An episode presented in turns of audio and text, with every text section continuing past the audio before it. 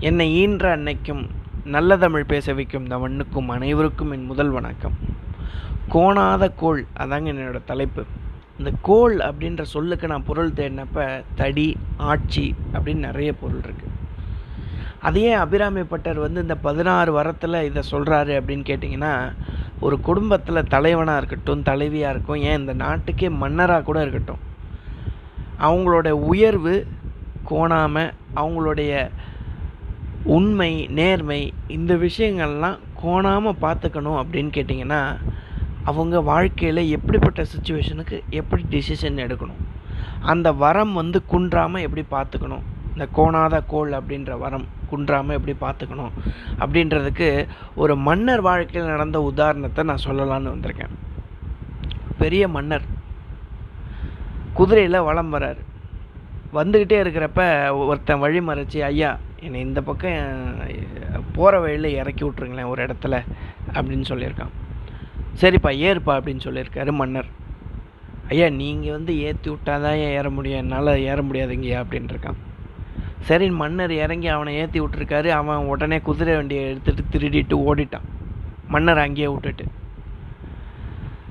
மன்னர் திரும்ப அவருடைய அரண்மனைக்கு வந்துடுறாரு. வந்து அரசவை கூப்பிட்டு இந்த மாதிரி காணாமல் போச்சு. குதிரை வண்டியை கண்டுபிடிக்கணும். யார் எடுத்துகிட்டு போனாலும் கண்டுபிடிக்கணும் அப்படின்ட்டுருக்காரு அவங்க எல்லாம் ஒரு குழு அமைச்சு ஒரு மூணு திருடனை கூட்டிகிட்டு திரும்ப அரசர்கிட்ட காமிக்கிறதுக்காக வந்திருக்காங்க.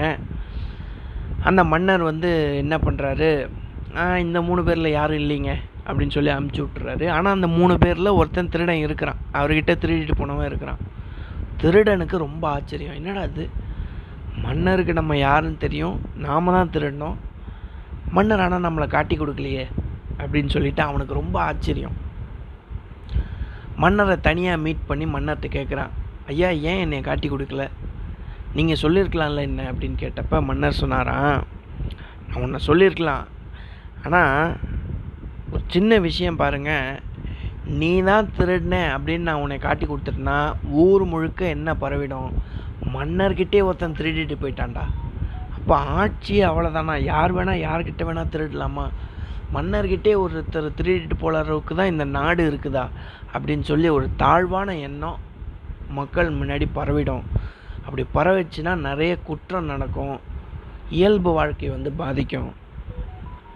அதை மனசில் வச்சுக்கிட்டு தான் நான் உன்னை காட்டி கொடுக்கலையே தவிர வேறு ஒன்றும் விஷயம் கிடையாது அப்படின்னு சொன்னானா? அப்போ தான் அவனுக்கே புரிஞ்சுதான். இப்படிப்பட்ட மன்னர் வந்து மக்கள் மேலே உள்ள அன்பில் அப்படி ஒரு டெசிஷன் எடுக்கிறாரு அப்படின்னா ரெண்டாயிரம் வருஷத்துக்கு முன்னாடி வள்ளுவர் இது அழகாக சொல்லிட்டு போயிட்டார்.